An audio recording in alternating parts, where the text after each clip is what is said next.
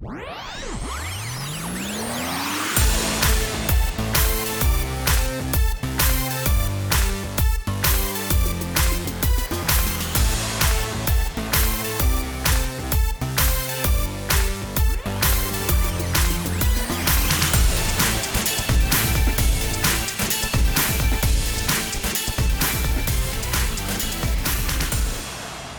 everyone, and welcome back to the Entry Level Podcast. I'm Lindsay Bernard, and I'm here with my co-host Sarah Dudley.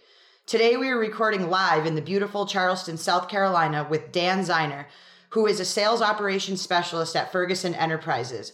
But in a turn of events, we aren't talking to Dan about his job, but rather about his passions outside of work that help him stay grounded and have a very good work-life balance. Dan is passionate about running and golf, but not just passionate. Dan is on a quest to complete 50 marathons in 50 states. Yes, 50 marathons in 50 states. How does he balance training, traveling, working, and being the best husband he can be? Well, we're about to find out. So, hey, Dan. Hey, how's it going? I'm doing well. Thank you so much for being here. We appreciate it in this lovely Charleston. Oh, please, my pleasure, guys. Thanks for having me. Awesome. Well, I really appreciate you taking the time because when we heard your story, first and foremost about the 50 marathons in 50 states, I think that piqued our interest. And knowing that you have a career and that you're really focused on this, it really brought it to our attention how curious we were and that we hadn't really talked to anyone who had a really good work life balance in some of the previous podcasts we're doing. So we're excited to kind of dive in a little bit more. Yeah, I'm excited too. Great. Thanks for having me. Awesome. So why don't we just start with you? If you can give us a little background, maybe about you know when you started running, when you wanted to start these marathons, just really how it became a passion of yours, and then maybe kind of dive into what made you want to do 50 marathons in 50 states. Well, it's because I'm insane, number one. but uh, number two, I came out of school in 2007, graduated, and I didn't really have too many hobbies. Like I would play golf once in a while. And quite fl- frankly, I was just going out to the bar too much and like wasting a lot of time, as a lot of recent grads know. Oh yeah. So I was, I was like, I'm gonna get into some marathoning. I so I did the Philadelphia Marathon in 2007 and completed that, and it's just quite a rush once you hit the finish line. And so I wanted to put two of my passions together, which is travel and stay in shape. Which is Nat- necessary. So naturally, decided to do this crazy, insane goal, and So, so this goal, I have to, I have to admit that this is, I mean, and, and someone who's done a half, a couple half marathons.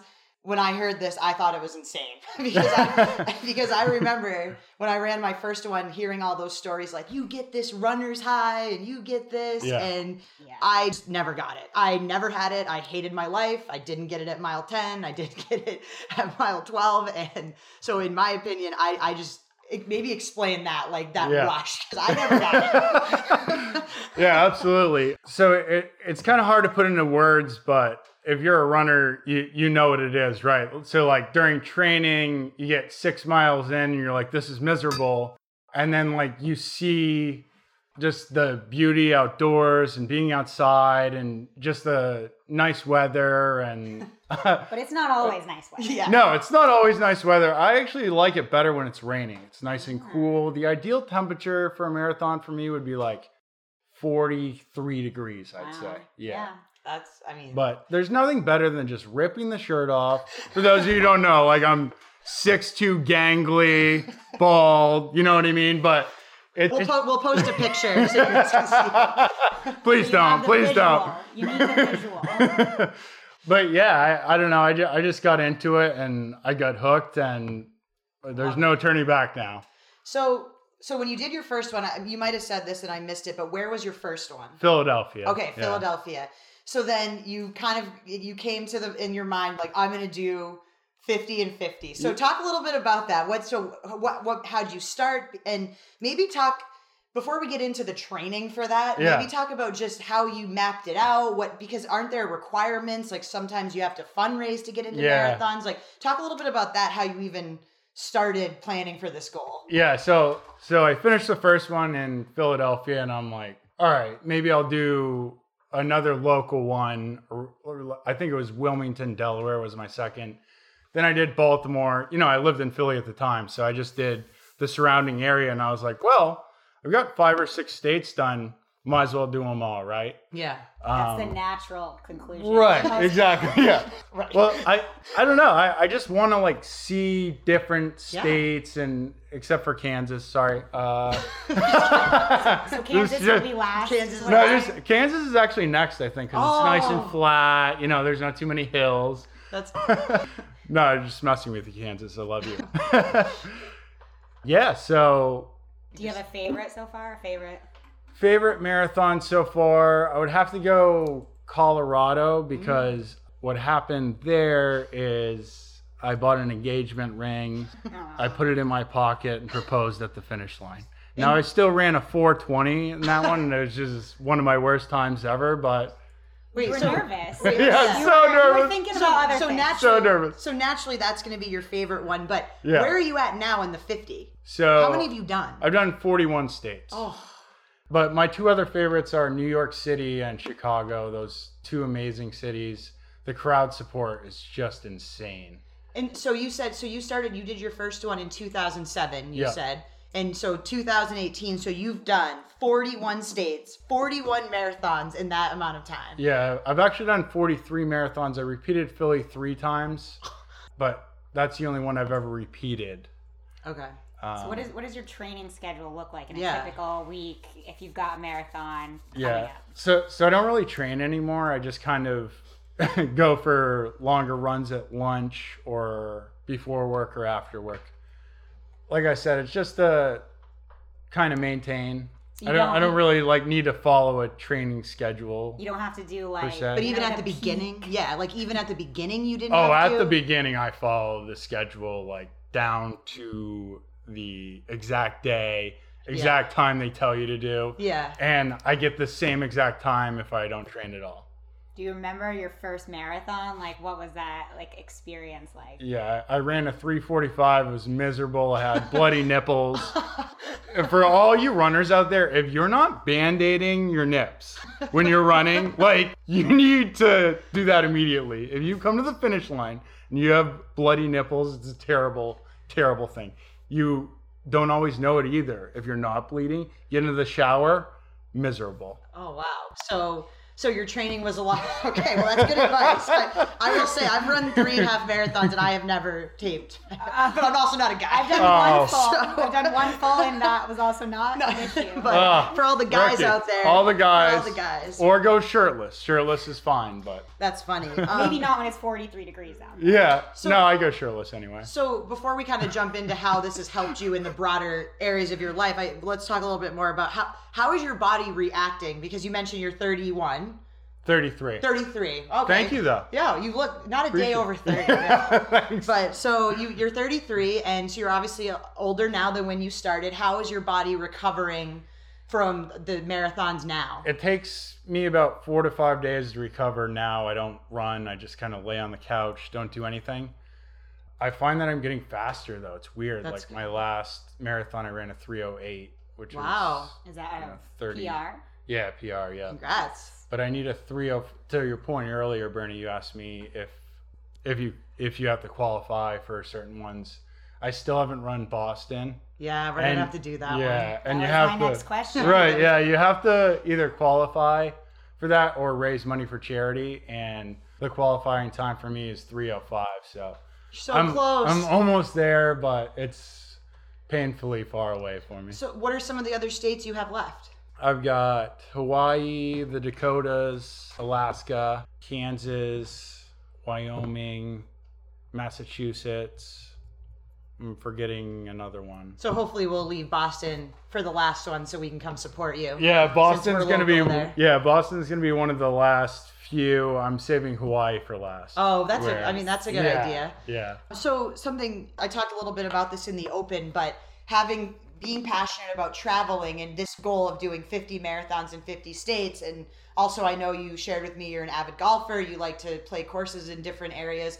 Talk a little bit about how having these passions and these goals outside of a, outside of your job and outside of what you're doing professionally that's really helped you or any any any insight you have into and what you think how it's affected you. Yeah, absolutely. It helps me quite a bit because I work from home 100% for my job. So just to get out of the house mm-hmm. and get outside for four hours after work and play golf or go for a six mile run at lunch. It's it's huge because the walls start closing in on you after a while, not talking to another human being except for on the phone. You really got to get out of the house Yeah. or you go insane. So that, that that's really helped me, like I said, stay in shape and I just like to be outdoors, meet new people, go to new places. Does the discipline that you've built from doing all these marathons does that translate into other areas of your life? Absolutely, it, it helps me work wise. I, I feel like I'm better focused if I if I work out first thing in the morning. As my wife likes to say, get those endorphins going. Get the endorphins going. yes. but And it- happy wife, happy life. yeah, exactly. Yeah. Exactly. But yeah, between that and coffee, it, it keeps me going throughout the day because you really have to be self motivated if you're working from home. So do you think you'll ever it once you so it seems like you're on track in the next few years at, at the rate you're going to finish this goal. Do you think you'd ever take your golf passion and maybe do the 50 courses in 50 states to retravel or is there anything like that that any anything on the horizon? Nothing on the horizon for that, but I wouldn't put it past me, right? you, you keep saying these are passions, they're really addictions. As, Addictions. as my wife knows, like there's nothing Is your More wife import- a runner also? Oh, my wife is a big runner. She does a lot of halves with me. She usually does the half marathon with me when we do the fulls, but she's done a few fulls.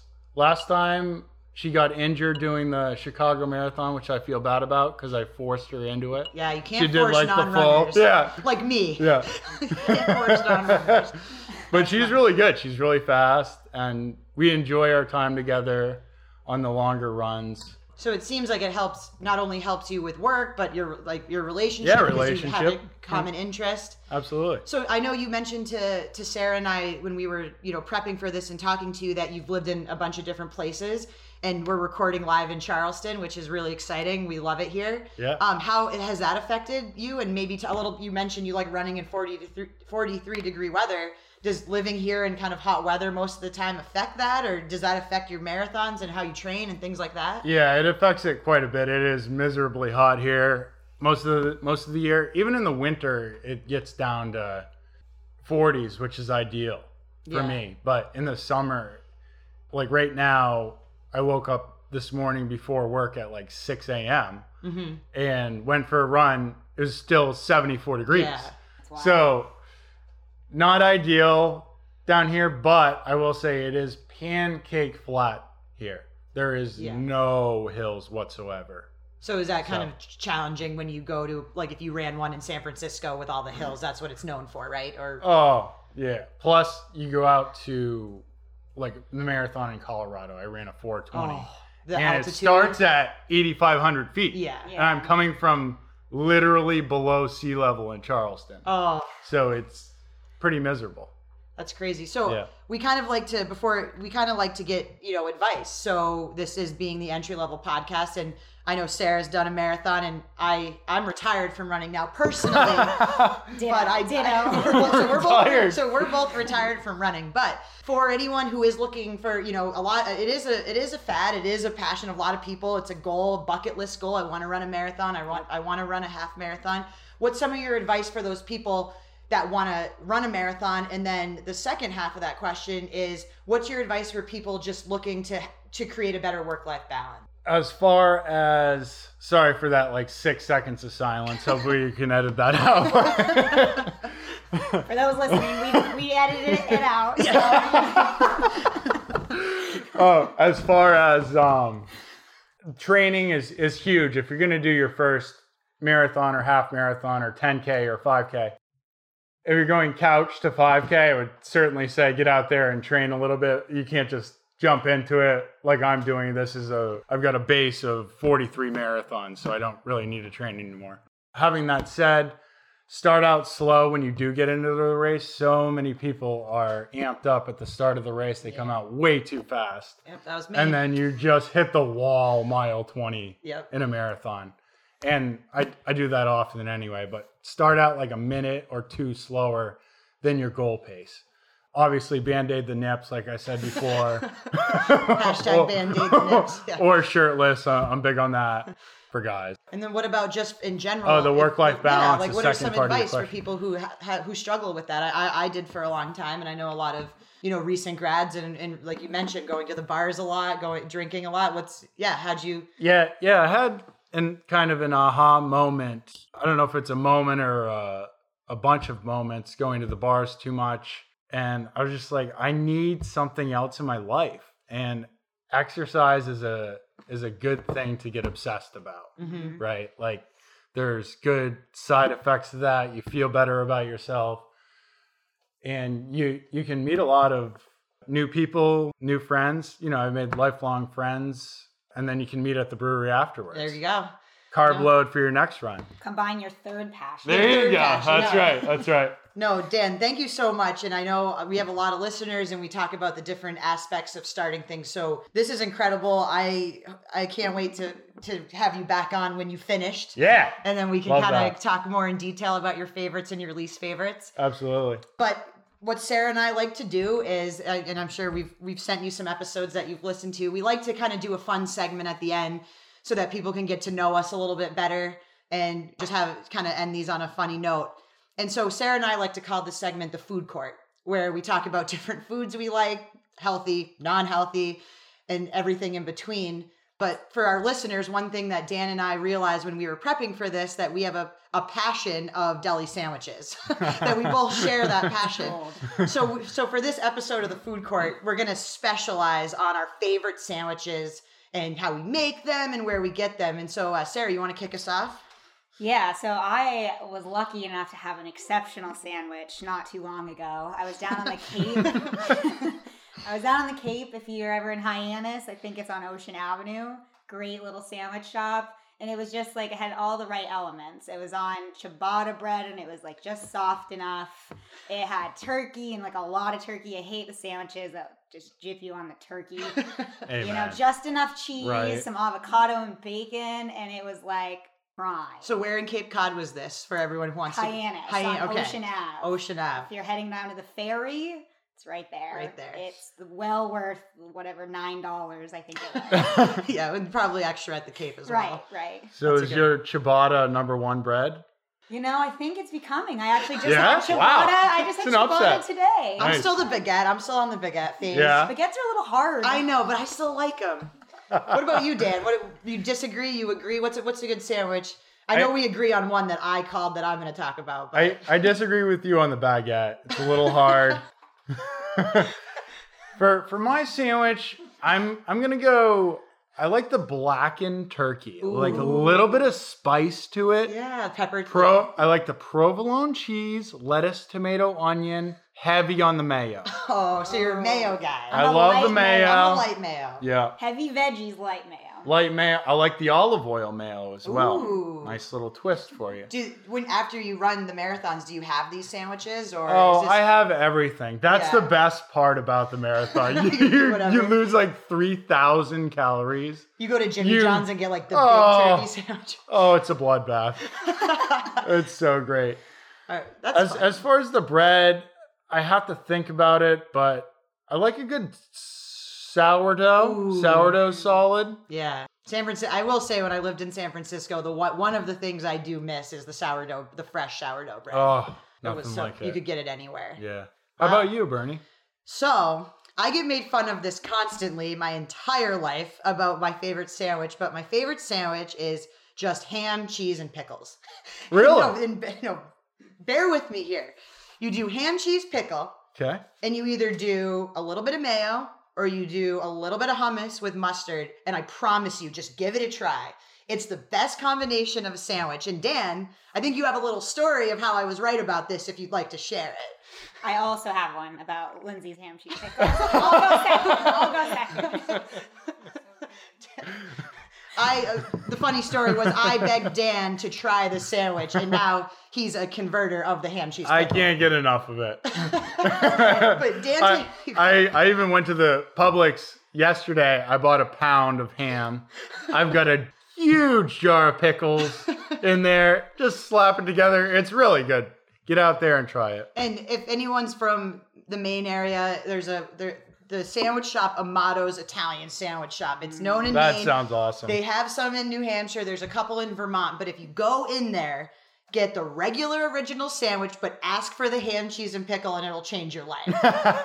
Speaking of this sandwich, one time Lindsay and I were driving down, I think it was also to the Cape, and we stopped to get sandwiches. And a couple days later, I'm like, what is that smell in my car? And it turns out Lindsay had left half of her I did. sandwich in my car, and it was oh. now a hundred degree day, oh. like just baked in my car. I was like, well, there's our ham cheese pickle. So- did did So you we- eat it? No. So with, so, well, well, you have- so with that said, it took Sarah a long time to try the ham, cheese, and pickle But after good. that. good. no, so no, this was great. Dan, Love it. again, thank you so much for joining the podcast. I know you're busy and really, truly good luck on the rest of your marathons and thank you for sharing your story. Please, guys, it's the least I could do. I'm a huge fan of your podcast, and I wish you guys all the best. Thanks, Thank you. Dan. And for everyone listening, don't forget to follow us on Instagram at Entry Level Podcast. Give us a rating and review on iTunes, and uh, we'll start maybe calling out and featuring some of you on the show. Can't Thanks, wait. everyone. Thanks, guys.